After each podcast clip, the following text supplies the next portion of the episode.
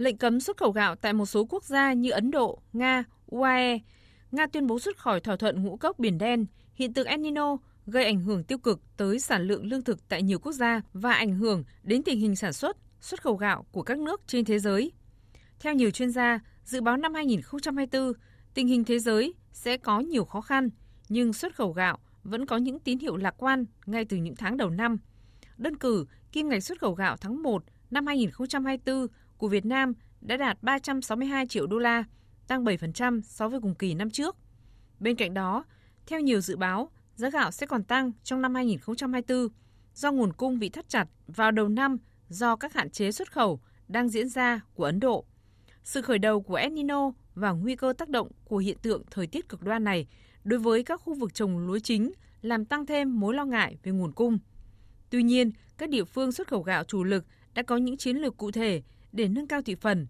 Năm 2023, xuất khẩu gạo tại Long An đạt 920.000 tấn, tăng 63% về giá trị do tập trung tái cơ cấu ngành nông nghiệp, nâng cao chất lượng, xuất khẩu gạo thơm, gạo trắng, gạo nếp sang 40 quốc gia và vùng lãnh thổ.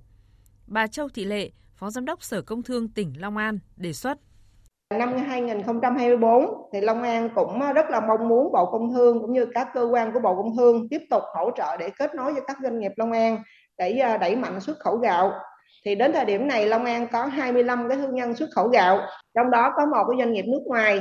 Thì Long An sẵn sàng để phối hợp với các cơ quan của Bộ Công Thương cũng như là các thương vụ Việt Nam tại các nước để đón các đoàn doanh nghiệp nước ngoài vào Long An.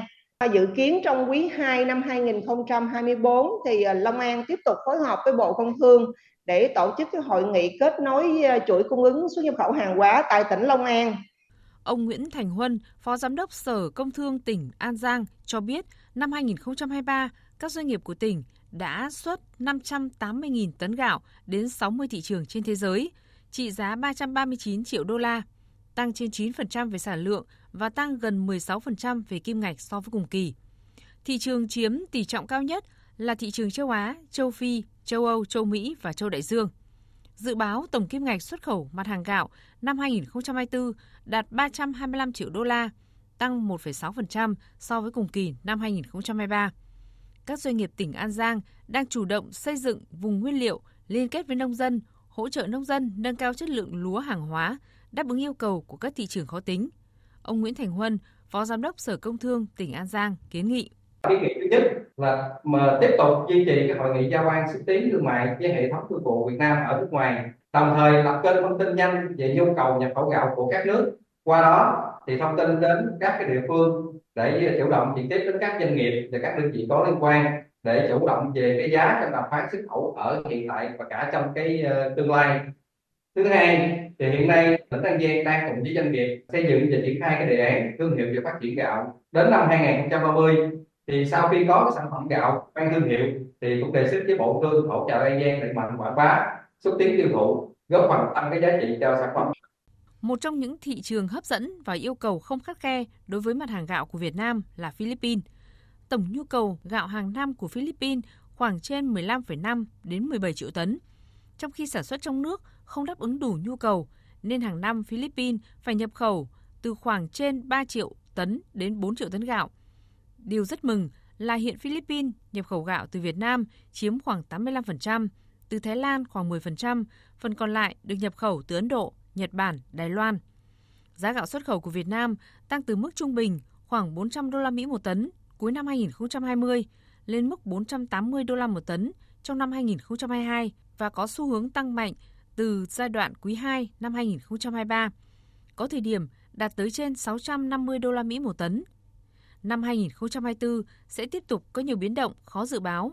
Lệnh cấm xuất khẩu gạo của Ấn Độ, việc Trung Quốc và Indonesia gia tăng nhập khẩu gạo đã tạo nhiều cơ hội hơn cho xuất khẩu gạo của Việt Nam. Tuy nhiên, Philippines trong những năm gần đây luôn là thị trường xuất khẩu gạo quan trọng của Việt Nam. Vì vậy, Thương vụ kiến nghị các doanh nghiệp xuất khẩu gạo trong nước bên cạnh tranh thủ những cơ hội mới ở những thị trường mới cũng cần phải luôn quan tâm duy trì đảm bảo vị thế số 1 xuất khẩu gạo của Việt Nam tại thị trường Philippines. Bởi hiện nay, Thái Lan cũng đang tìm cách gia tăng sản lượng thị phần xuất khẩu gạo vào Philippines và cạnh tranh với gạo của Việt Nam. Ông Phùng Văn Thành, Tham tán Thương mại Việt Nam tại Philippines cho biết. các doanh nghiệp xuất khẩu gạo trong nước cần phải tiếp tục phối hợp với Bộ Công Thương, với Thương vụ Việt Nam tại Philippines để triển khai các chương trình xúc tiến, tuyên truyền, quảng bá sản phẩm gạo của Việt Nam. Đặc biệt là cái câu chuyện mà xây dựng thương hiệu gạo. Cái thứ hai là phải tiếp tục giữ vững, không ngừng nâng cao chất lượng các sản phẩm gạo. Qua đó là nâng cao cái giá trị kim ngạch xuất khẩu của Việt Nam đối với gạo tại thị trường Philippines. Cái thứ ba nữa, cần đa dạng các mặt hàng xuất khẩu. Và cuối cùng là luôn luôn phải duy trì cái uy tín giúp cho bà con nông dân có được cái thu nhập cao hơn, cũng như là có những cái hợp đồng xuất khẩu gạo hiệu quả.